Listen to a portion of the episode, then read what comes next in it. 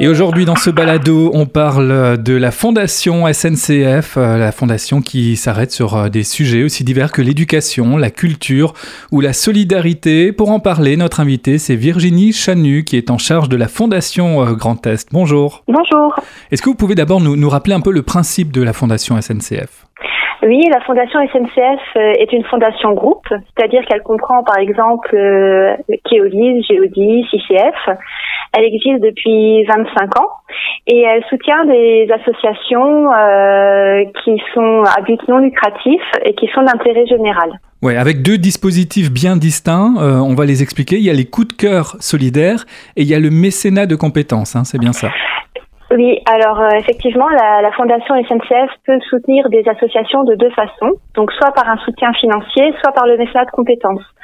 Euh, en ce qui concerne le soutien financier, il faut savoir que la Fondation fonctionne par appel à projet, donc elle ne peut pas répondre aux sollicitations euh, pour un don financier ou une demande de sponsor. Tout se fait par appel à projet, comme les coups de cœur solidaires par exemple.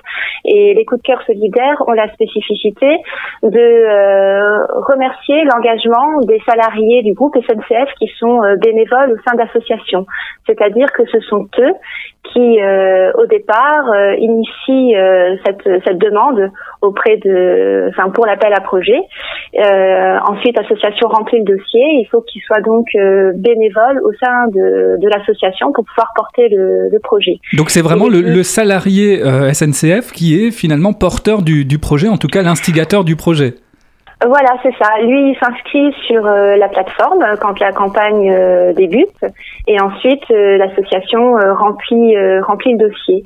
Et donc on a des salariés qui sont des bénévoles ponctuels, et puis d'autres qui peuvent être avoir un rôle plus important au sein de l'association, comme trésorier, voire président.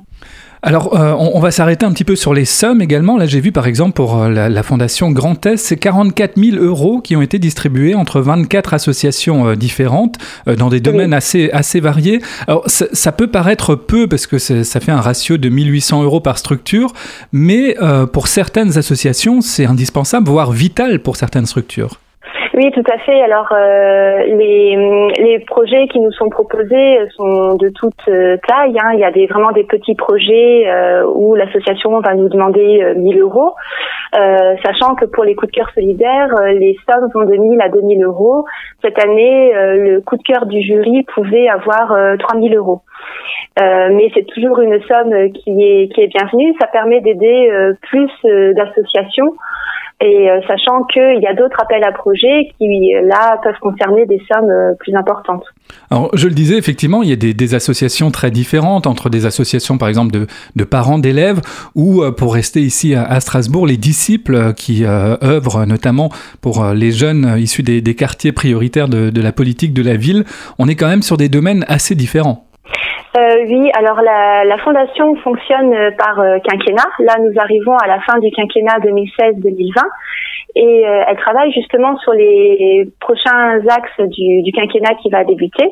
Et donc, ces domaines de, de soutien varient euh, en fonction des quinquennats. Pour celui qui vient de se, se terminer, euh, on avait plutôt comme domaine la culture, l'éducation, la solidarité. Donc, rien qu'en termes de solidarité, déjà, c'est assez vaste.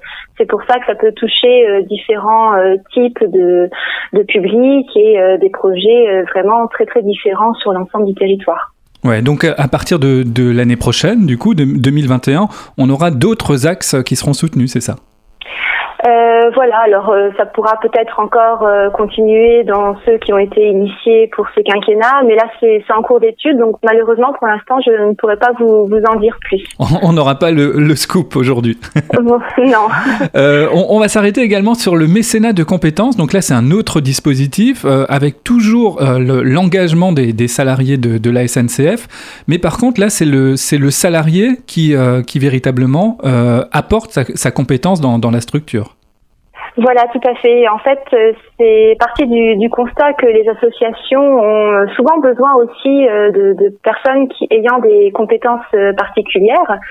Et donc, le message de compétences, c'est un dispositif qui permet aux agents d'aider une association partenaire sur leur temps de travail. C'est ce qui fait la différence avec le bénévolat. Donc d'ailleurs, la fondation SNCF est à l'origine de l'Alliance pour le mécénat de compétences, qui compte maintenant une vingtaine de grandes entreprises qui ont adopté ce, ce dispositif. Donc on propose des missions sur tout le Grand Est qui sont différentes aussi en fonction des besoins des associations.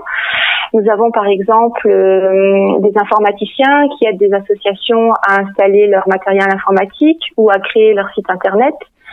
Nous proposons également des missions de parrainage. Par exemple, à, Strasbourg, il y a l'association Codico qui s'est implantée euh, en Grand Est euh, à Strasbourg, donc euh, il y a un an, en, novembre 2019. qui œuvre plutôt pour les pour les, personnes réfugiées, hein, c'est ça.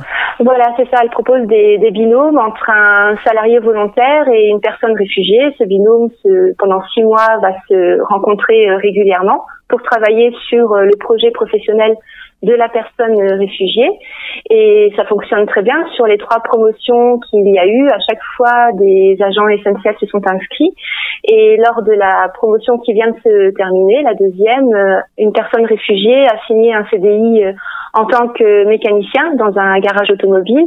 Il a trouvé ce poste euh, grâce à l'aide de l'agent SNCF qui était son binôme.